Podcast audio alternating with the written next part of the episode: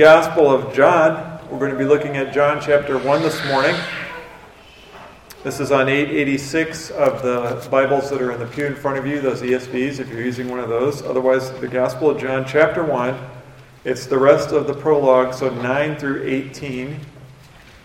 John 1, 9 through 18. And we're calling this new sermon series that we just started last Sunday just that simple because there is one consistent, simple message that runs throughout this book, and that is by believing in Jesus, you may have life.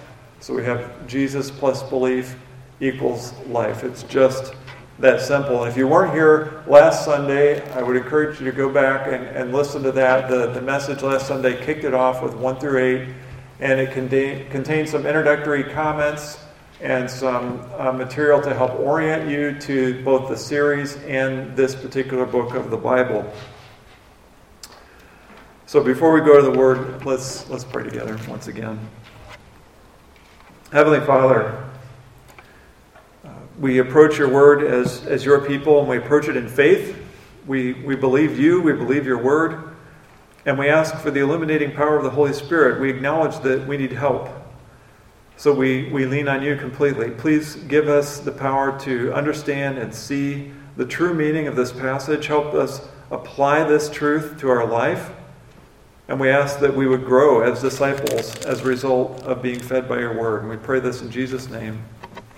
Amen. Denise went to her 15 year high school reunion.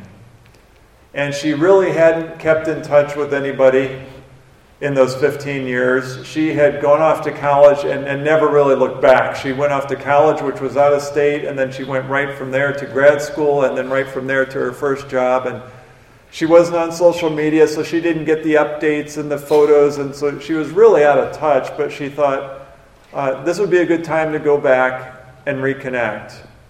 And she had another reason for going back too. She, at this point in her life, was still single, and she remembered there were a couple of, of guys in her class that um, she remembered fondly, and she thought, who knows, maybe it's time to, to start a relationship. So she went. And she got to the reunion, and of course, one of those two guys wasn't even there, but she found out he was married, and, and the other one was there with his wife. And so she decided to just enjoy the evening with her friends until she saw a very handsome looking man a few feet away, and she asked her friends, Who is that? And they said, Oh, yeah, haven't you heard? That's, that's Scott Mussman. And she said, No, it's not. That, that is not the Scott Mussman I remember in high school. He's totally unrecognizable. And she was right. Because in high school, Scott had this kind of messy shock of hair that, that covered most of his face. Today, Scott looked like he just walked out of the barber shop. He was clean cut. He had glasses and, and braces the last time she remembered. Those were both gone, and in its place were striking green eyes and a dazzling white smile. And he was fit. Uh, Scott in High School was this scrawny little little kid. This guy had obviously been working out, and she was impressed. And she said, I, I think I'm going to go talk to Scott. And someone touched her on her arm and said, He's married. Don't even bother. And that was the end of that. Have you ever not recognized someone? Have you, maybe like Denise, uh, the passage of time has just, I mean, let's face it, we change.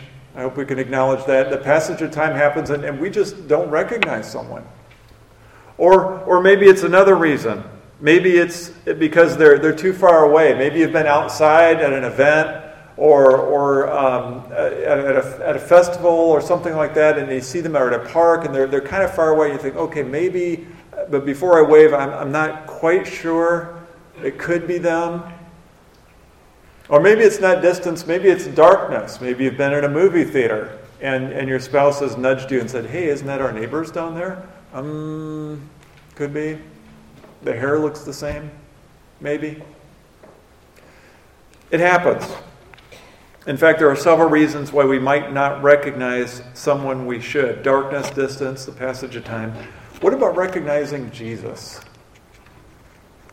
In the rest of the prologue this morning, John says that the world, didn't recognize Jesus.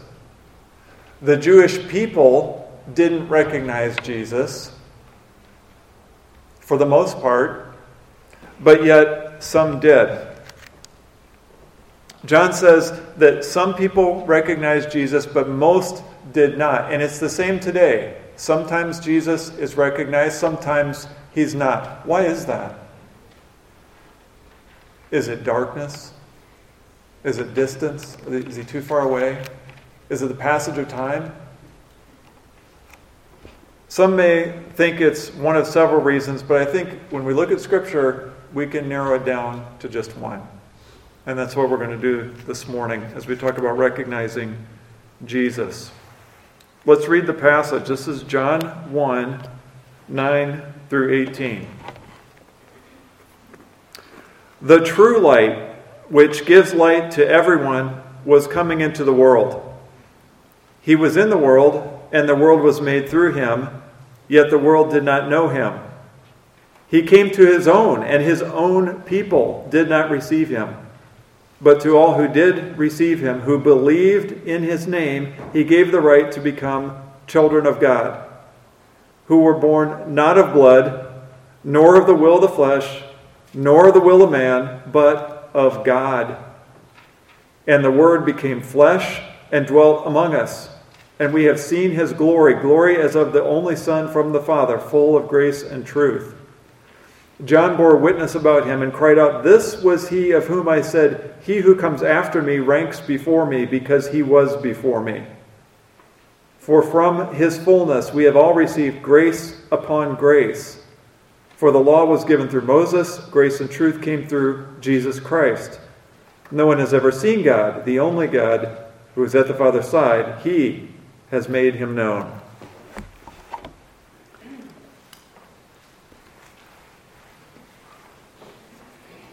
This passage begins with the true light in verse 9. The true light, which gives light to everyone, was coming into the world. Now, if you're here last week, you remember John is introducing Jesus. This is the prologue. This is before the account of Jesus' life and ministry, according to John. And so he's introducing Jesus. The way he presents him here is going to be how he wants them, the, the reader to view Jesus throughout the rest of the book.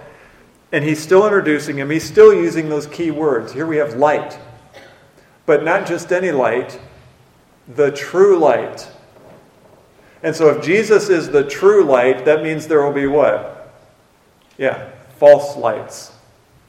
Jesus is the true light. That means there will be false lights. In fact, Scripture is replete with examples of false versions of, of the true article. The Bible talks about false visions, false teachers, false prophets, false witnesses, and even false apostles. And of course, each one of these leads to false gods. False gods. So Jesus is the true light. Now, in one sense, the truth of Christ, the illuminating power of the Holy Spirit that we just prayed for to help us understand Scripture, in one sense, the truth of Christ comes to believers in a way that it does not come to unbelievers. We, we understand that. The, the Holy Spirit illuminates and gives light, and, and, and Jesus reveals things to his people that, that the unbelievers are just not going to see because they're spiritually discerned. We get that. But in another sense, and that's the sense that John is using here in our passage, Christ gives light to everyone. The light shines and has come into the whole world. The light of Christ functions as a shining, illuminating truth that both reveals and divides. Let's take those one at a time. Reveals. First, the light of Christ reveals.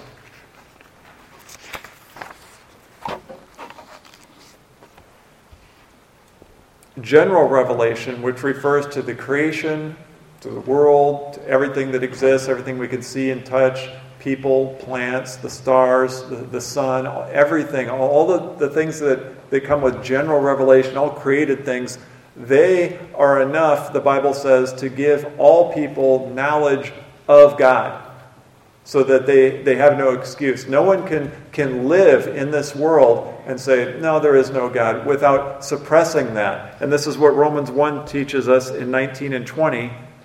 For what can be known about God is plain to them because God has shown it to them. For his invisible attributes, namely his eternal power, his divine nature, have been clearly perceived ever since the creation of the world in the things that have been made. So they are without excuse.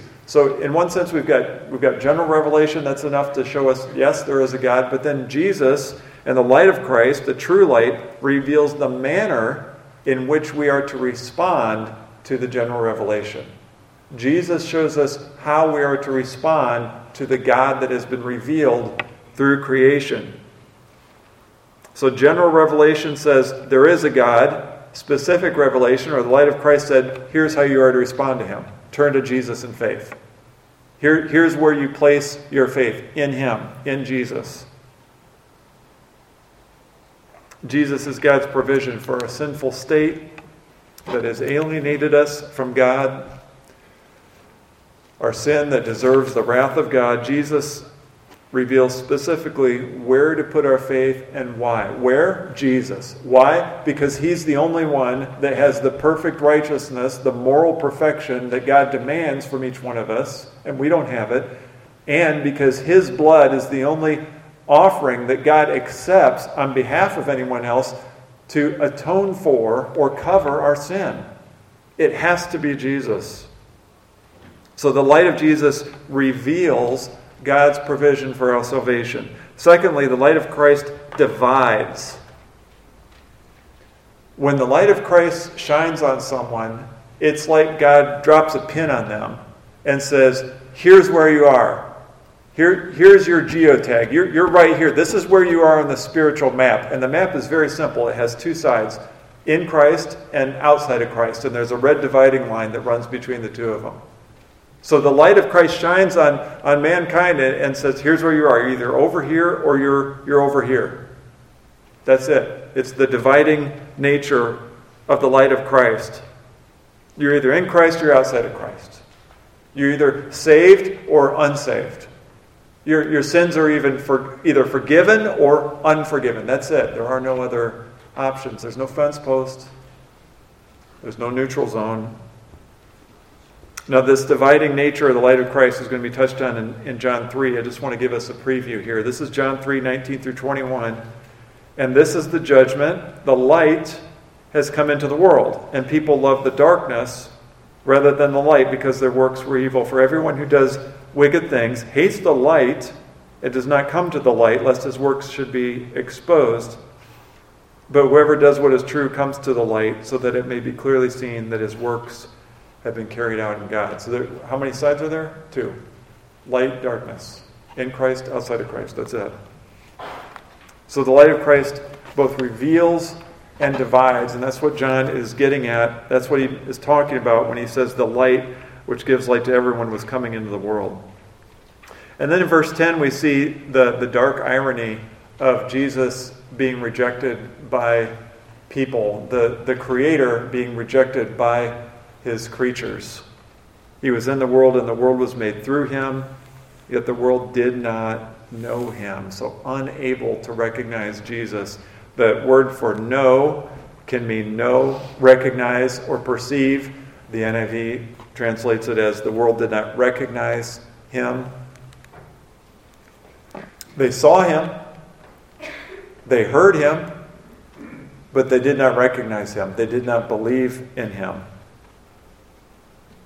In verse 11, he came to his own, and his own people did not receive him. He came to the Jewish people, the people that had been given the prophets, the people that had been given the Word of God, the people that had this rich redemptive history, the people that celebrated the, the festival days, Passover, the people who had been set apart as a, as a holy nation, of all the people that should have recognized Jesus at his incarnation, it should have been them. And for the most part, they did not. They had the blood of Abraham running through their veins. They'd been told ahead of time that he was coming, and they were even looking forward to the deliverer, the promised Messiah, and they missed it. They didn't recognize him. Yet some believed, verse 12 and 13. But to all who did receive him, who believed in his name, he gave the right to become children of God You see how John is tying these two phrases, these two descriptions together? He's, he's saying these are synonymous. To receive Jesus is to believe in Jesus, and to believe in Jesus is to receive Jesus. Those that genuinely turn to Him in faith, He gave the right to become children of God. And then look what happens after that. John, right after that, he says, It's not this, it's not this, it's not this. Three times he says, This is what it's not. Now, why? Again, we have to ask ourselves why would, would he start heaping up negatives? Why would he go to all that trouble to tell us how you don't become a child, child of God? Well, I think the answer is in the wider historical context. Remember, the early church struggled with how to, to make the shift and the transition from Old Covenant to New Covenant. They had difficulty saying, well, wait a minute, do we hold on to these traditions or not? Do we have to follow these dietary laws or, or not? I mean, circumcision, yes, no, maybe, sometimes. And they also had difficulty transitioning between deciding uh, over the fact that, or, or trying to decide whether or not does being Jewish carry any kind of special spiritual significance? Does it, does it give you a, an edge when it comes to, to God and your relationship with God? And of course, the answer is no. And John's saying it's not about who you're related to by blood. Look at these three. It's not about who your father is or who, you fa- or who your fathers were, or your ancestors. It's not about anything physical. It's not about any action you take on your own or some action another person takes. You must be born of God. And of course, he's talking about spiritual rebirth, he's talking about regeneration.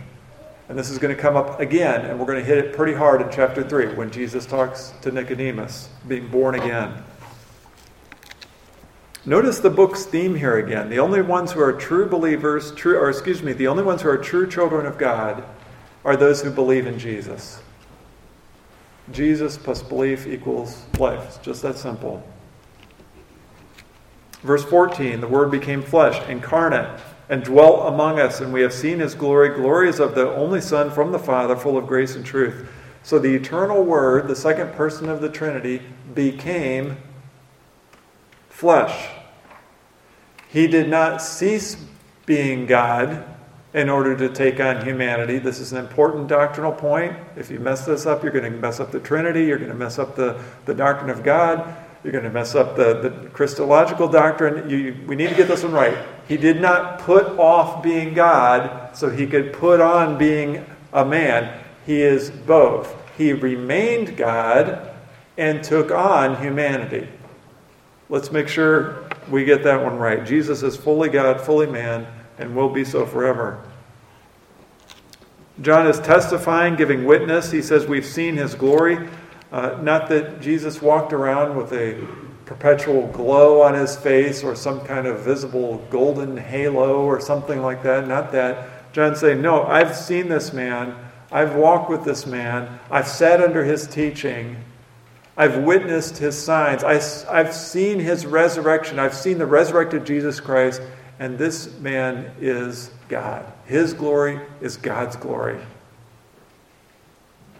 full of grace and truth. We'll, we'll set that aside to verse, until verse 17. Verse 15 says, John bore witness about him, said, This is he of whom I said, He who comes after me ranks before me because he was before me. So this is another record. This is another witness or, or a record of John's witness, John the Baptist's testimony about Jesus, which we talked about last week. That's important. So this testimony addresses what's called the chronological priority issue. In, in the first century, uh, in, in other ancient Near East cultures, in, in, uh, in Jewish culture, it was often thought that whoever came first is best, and whoever came later, uh, not as good as who came first. And, and this is uh, something we saw when we looked at the, the book of Job. If you were here for that sermon series, you remember Job's friends kind of appealed to that. They were trying to show their superiority over Job, and they said, no, no, no. We've, we've been receiving this from our fathers and, and in the past, and they, they tried to link what they were saying as far back as possible. And the idea was uh, older and, and further in the past is better than the newest and the latest.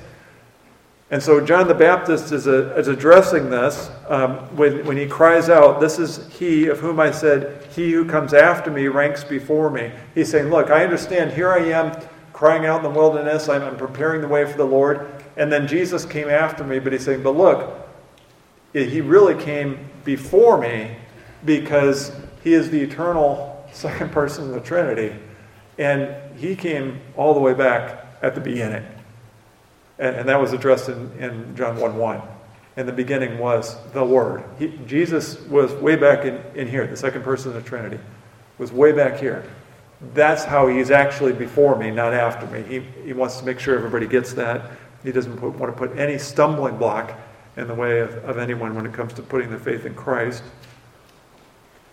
For from his fullness we have all received grace upon grace. All receivers, all believers receive grace upon grace. Is this, again, John's way of, of emphasis? Just uh, heaping up words, grace upon grace. I really mean grace upon grace, a lot of grace. Or is there another explanation? I think there is. If you've got a footnote uh, in the ESV, it says grace in place of grace. Uh, the NIV translates it, we have all received grace in place of grace already given. And so, with this understanding, he's not just adding words on top of each other for emphasis or just for literary device. He's saying, no, uh, this new covenant is replacing the old covenant, but both were gracious expressions of God's salvation. He's talking about the new covenant that Jesus is inaugurating the old covenant has been replaced with, with the new covenant. But under both the law and, and the cross, we're, we're always saved under grace. I hope no one here under, or I hope no one here believes that, that the people, uh, the saints in, in the old covenant, were saved by obeying the Mosaic law, because that's not it. No one was ever saved by works of the law or by obeying the law. And we can see this in the preamble of the Ten Commandments. He says, I am the Lord your God who brought you out of the land of Egypt, out of the house of slavery. And then, boom, you shall have no other gods before me. So, first deliverance, then law, which I want you to obey. So, I saved you first, now I'm giving you my law to obey. It's not, I'm giving you my law and let's see how you do, and if you're good enough, then I'll save you. No, it's, it's salvation first, it's deliverance first, and then the law. And he asks us to walk in obedience. The same thing with Christ. We don't have to meet some kind of benchmark before God views us as good enough to save. He calls us out of His good, sovereign, free grace and mercy and will. And after we're in Christ, then we are shown how to walk with Him. And we walk in grateful obedience. So both eras of redemptive history were gracious expressions of God's saving grace, but they were different. So grace in place of grace. And then look at verse 17. This confirms the reading of 16. It says, For the law was given through Moses, grace and truth through Jesus Christ. Here's the grace upon grace, or grace in place of grace. Moses and the law first, grace and truth came through Jesus Christ. Not that there was no grace under the law, or that the law wasn't true, and also not that there's no law in Christ. Okay? He's picking out the cardinal features of each covenant and he's using them as tags to, to kind of mark these things. When you think of Moses, you think of the law. When you think of Jesus, you think of grace and truth together. No one has ever seen God, the only God who is at the Father's side. He has made him known. So once again, John affirms the deity of Jesus Christ. And he talks about how no one has ever seen God except the Son. Now, in the Old Covenant, God would sometimes reveal himself in a theophany. Remember, that's a visible manifestation of God. So he would make himself visible in things like uh, the burning bush or a cloud or something like that. And people could see the presence and representation, manifestation of God. But God is spirit. He has no body. And John says uh, in, later in 646, not that anyone has seen the Father except he was from God. He has seen the Father. So Jesus is the only one who's seen the Father. Not us. And so here in the last verse of the prologue, he refers to Jesus as God at the Father's side, and he says he's come down to show us, to reveal to us God the Father, and he has done that. To summarize this second half of the prologue, we can say this. In the, in the second half of the prologue to John, John writes that Jesus is the true light, and as such, he reveals God's provision for our salvation and divides all of humanity into two groups. When he came to, into the world, he was for the most part unrecognized and rejected, even by the Jewish people. But for those who did believe in him, he gave spiritual life and the right to become children of God the incarnate Son of God, is greater than John the Baptist. Jesus has ushered in the new covenant, and being full of grace and truth, he has made the Father known. The Word became flesh. He dwelt among us. And once again, we're, we're confronted with this fact that when Jesus came, some recognized him but others did not. Most did not. Few recognized him. And we understand also that it still works that way today. Some recognize him and put their faith and trust in him and believe in him, but many, most, do not. Why? Well, when we don't recognize people, we, we mention a few things. Sometimes it's distance, sometimes it's darkness, sometimes it's the passage of time, and people change. In the case of the people that were around when Jesus was walking the earth, it's not distance. That, that can't be it. Jesus lived and walked and taught and preached and healed and ministered and raised the dead for over 30 years. Jesus was in the world. So this was not just some sort of pop in. Jesus didn't come down from the clouds and hover a few seconds and say a few words and then pull back and, and then that was it. No, he dwelt among us. He was here. Decades he was here on the earth. And when he began his public ministry, he began with a bang. Immediately, he started healing people and performing miracles and signs. Uh, people began to, to, to crowd around him. He, he was characterized by open air preaching and teaching. Thousands of people were, were in like one big moving mass following him around wherever he went. He was all over the place.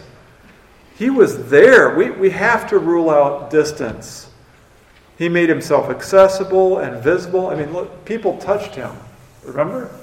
That's how close they were. You have to get pretty close to someone to touch them, or to spit on them, or to strike them with your hand, or to crucify them. So that's not it. They got very close to Jesus. Well, what about darkness? Uh, no, that's not it either. Jesus was walking around in the middle of the day. He didn't hold secret meetings at night, they didn't meet in caves. They, they didn't meet in some kind of barred door with one of those little hatches that you can open up and you have to give the password to get in. He was in the temple. He was walking around. He was on literally out in the middle of the field. Anybody in the middle of the day could see him because it was light. In fact, it was Judas and Jesus' enemies that operated in darkness and at night. Look at John 18. So Judas, having procured a band of soldiers and some officers from the chief priests and the Pharisees, went there with lanterns and torches and weapons. It's at night.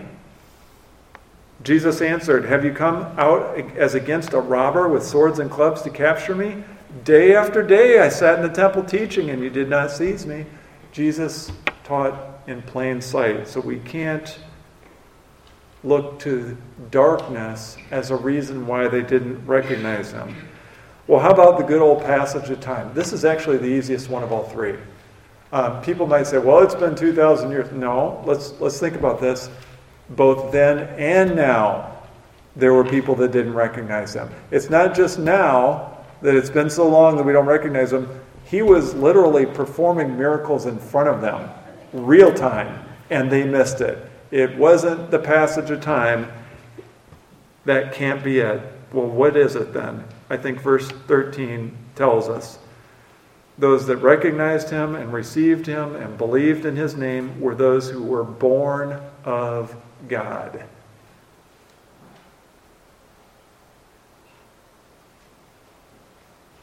before anyone can recognize Jesus, they have to be born of God.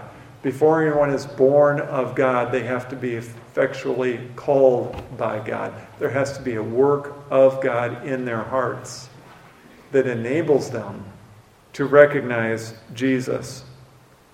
John 6:44 No one can come to me unless the Father who sent me draws him.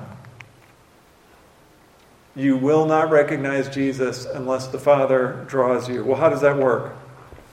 What does that look like?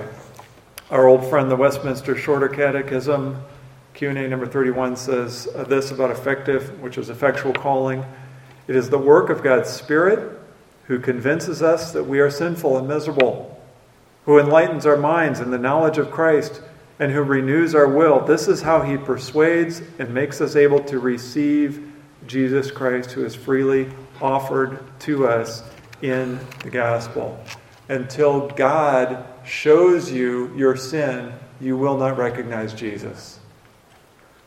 Until God gives you the desire to repent, you will not recognize Jesus. Until God gives you the gift of faith, you will not recognize Jesus. It's just that simple. That's why not everyone recognizes Jesus. Ephesians 2 8 and 9 says, For by grace you have been saved through faith, and this is not your own doing. It is the gift of God, not the result of works, so that no one may boast. There's nothing we can do to earn God's favor, and there's nothing we can do to enable us to recognize Jesus on our own. People need spiritual sight to recognize Jesus. Well, there's another issue related to recognizing Jesus, and it's this recognizing Jesus and distinguishing Jesus from all other Jesuses.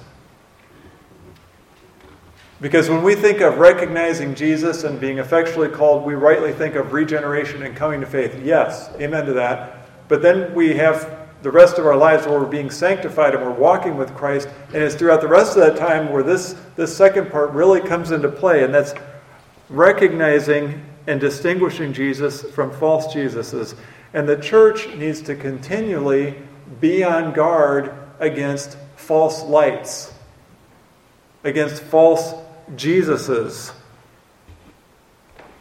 Jesus is the true light, but there are plenty of false lights who are only pretending to be true. There was a uh, hidden camera show, not, not candid camera of, of way back when, but it was something new, something more modern. And it was a, a prank. And it worked like this they, they had a man who had been invited to his reunion, it was his 10 year reunion.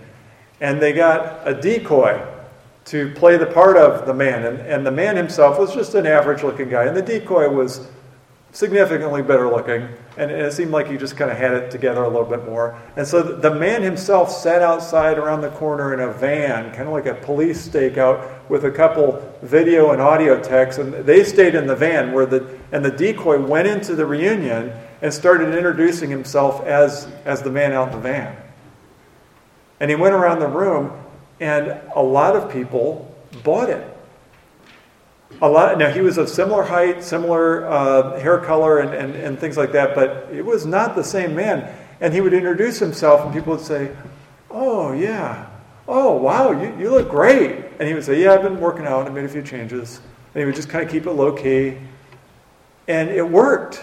He fooled a lot of people, and it helped because he had been prepped by the man in the van. So he knew some details about the high school. And in particular, there was one event in which he had been on stage at some kind of assembly and he had done something that was really funny or something really embarrassing. And so he had talking points. He could speak to that event pretty, pretty, pretty closely, pretty accurately.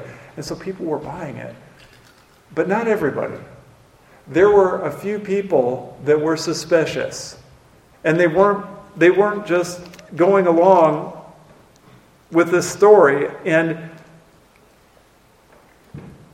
even though he, he seemed like he knew the right answers, they could smell something was off. So they pressed him. They started digging a little deeper. And by halfway through the night, there was at least a couple of his classmates that stood up and pointed to him and said, You're not my friend from high school. And they called him out. Tragically, the church in every generation is lured away by false Jesuses. It is lured away by a decoy Jesus. And here's the thing the decoys have got some of the talking points down pretty well. They, they have enough of the truth. They, they talk about some of the things that are true enough that they fool a lot of people. Consider these decoys. Some religions say that Jesus was a prophet. Okay, that's true. That's one of his threefold offices prophet, priest, and king. He was the ultimate prophet, priest, priest, and king. That's true. But he wasn't just a prophet. Some say they believe in the Father, Son, and Holy Spirit, but they're three separate gods. Some say they believe in the Father and the Son, but the Son was created, so they don't worship him. Some say that Jesus was born of a virgin, dwelt among his people, died on a cross, rose again from the grave, but they say baptism purifies from original sin. And they say not just Jesus, but Mary also was born without a sin nature. And they say Jesus has made salvation possible on the cross, but that his grace has been entrusted to their church, and you need to have faith plus works to be saved. That's a decoy. Others believe in God the Father, Son, and Holy Spirit. They believe in Jesus' virgin birth, his sinless life, his death on the cross, his resurrection, that faith alone is necessary for salvation, but that their Jesus does not require anyone to repent of sin.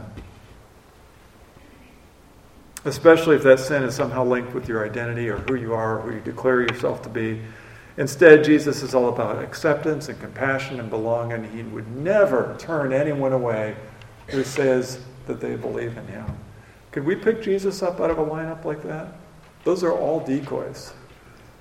Some of them have quite a bit of the details down. But they're all decoys. And a lot of people believe in those Jesuses. Millions of people believe in those Jesuses.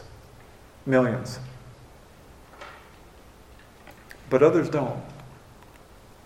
And the only way to recognize the real Jesus is to press and to dig a little deeper. The only way is to go to God's revelation to us, look through it, check it out, ask pointed, specific questions, and don't accept evasive answers. Don't accept answers that contradict other parts of it. Don't accept answers that include something else that claims to be a revelation from God. The only way is to dig deeper into God's Word. I don't want anyone to get fooled. And Because when it comes to recognizing the real Jesus, this is no prank. Okay? That's not a sound and video tech out in the van. That's Satan, and he's a master deceiver. And he wants to deceive as many people as possible, and at the same time, let them think that they figured it out on their own. Let them not know they've been deceived. And he's not done presenting false lights. Satan manufactures false lights like, like cars off an assembly line, and he just continually sends them into the church one after another. And they're there and they're slick. There may come a time when one of these decoys is presented to you. Maybe uh, a friend that, that you always thought was solid in Christ, but they, they present a decoy Jesus. Maybe a family member that you never really questioned, maybe extended family member that you just assumed was in Christ, they go to church, but, but they present a decoy Jesus. Maybe a YouTube teacher. Maybe you've, maybe you've caught somebody on YouTube and they seem to be saying a lot of good stuff, but they present a decoy Jesus. Maybe a Bible study in someone's home. Maybe a book you read. Or maybe a decoy Jesus springs up in your own heart as you try to make your beliefs fit with what he's saying in Scripture. And when the two don't match up, well, it's easier to, to get a false Jesus to go along, or, or, or to justify some kind of sin that's in your life. And instead of confronting it, I'd, I'd rather think of Jesus that just is the kind of Jesus who doesn't really worry about that type of thing, or that it's okay. Or Maybe a decoy Jesus that, that helps you feel okay with your adult child, your adult son or daughter who's, who's taken a path of a sinful lifestyle. And you, don't want to think of them as, as going to hell, so you, you create this decoy Jesus that is okay with that. It's possible. And some of you may be sitting here saying, Well, I'm never going to fall for a decoy Jesus. Really? Because I've seen people that in a million years I would not have thought fell for a decoy Jesus, and they did. I've seen it from a distance. Uh, seminary professors, I haven't known them personally well enough to say I know them personally, but um, I've seen it from a distance. But I have seen it up close in family members.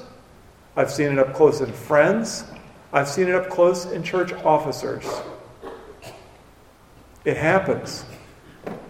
People are just chugging along, and then all of a sudden, uh, wait a minute, what?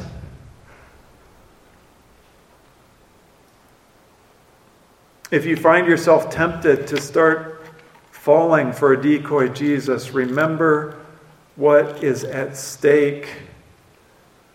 Uh, I knew a, an army medic who would who would treat people, and it, it was bloody. And um, he said, "The one thing I do, no matter where I'm at, is I always put on my gloves first.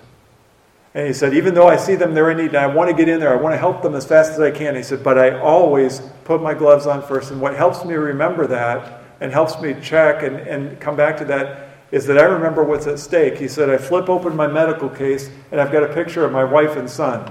And he said, I know that if I don't, and if I contract some disease, I may bring it to them.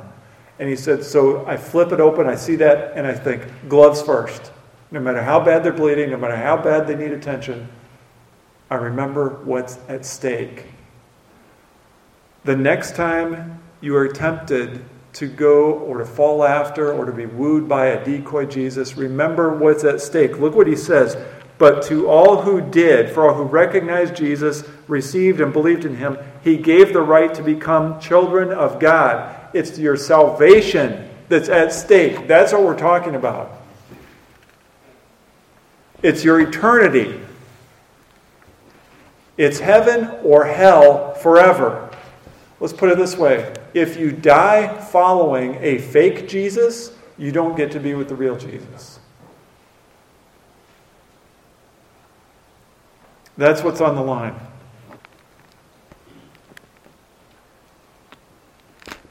Ask yourself is it worth it? Whatever it is that's drawing you away, is it worth it? Am I ready to let go of the true light? Do I really want to, do I really want to relax my grip on, on true doctrine? Just kind of let the rope slip through my hand a little bit? Flip open your medical bag. Take a look at a picture of your salvation in Christ alone. That's what's at stake. It's not worth it. A little compromise, a little comfort, ease, pleasure, uh, worldly gain, the fleeting acceptance of, of, of an approval of other people, or worse yet, the world. Really? Do we really want to be accepted by the world? Do we need their approval that much? I hope not. Remember what's at stake. This is, this is something we can, we can count on. Every true believer who is in Christ is a believer who is remaining in Christ. Every true believer who is in Christ is a believer who is remaining in Christ to the end. The children of God are those who have been given the Spirit of God through the power of the Holy Spirit, who have been who have recognized, received, and believed in Jesus Christ and continue to remain in Christ and continue to believe in Christ because they recognized the true light. And no matter how many decoys come and go, they are going to remain in the true light. Amen. Father, we thank you that you have sent your Son, the true light, who has come into the world. We thank you that you have shown us exactly how to respond to your general revelation. We know we are without excuse. There is a God. And you've also shown us how to respond to that, to place our faith and trust in Jesus Christ and follow him our whole life.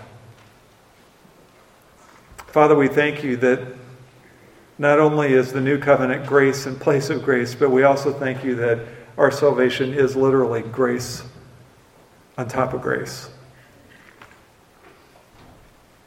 We acknowledge and, and freely, joyfully confess Jesus is Lord. Our, our salvation is from God. It's all you. And Father, in light of your grace, would you enable us to walk faithfully all the days of our life? Amen.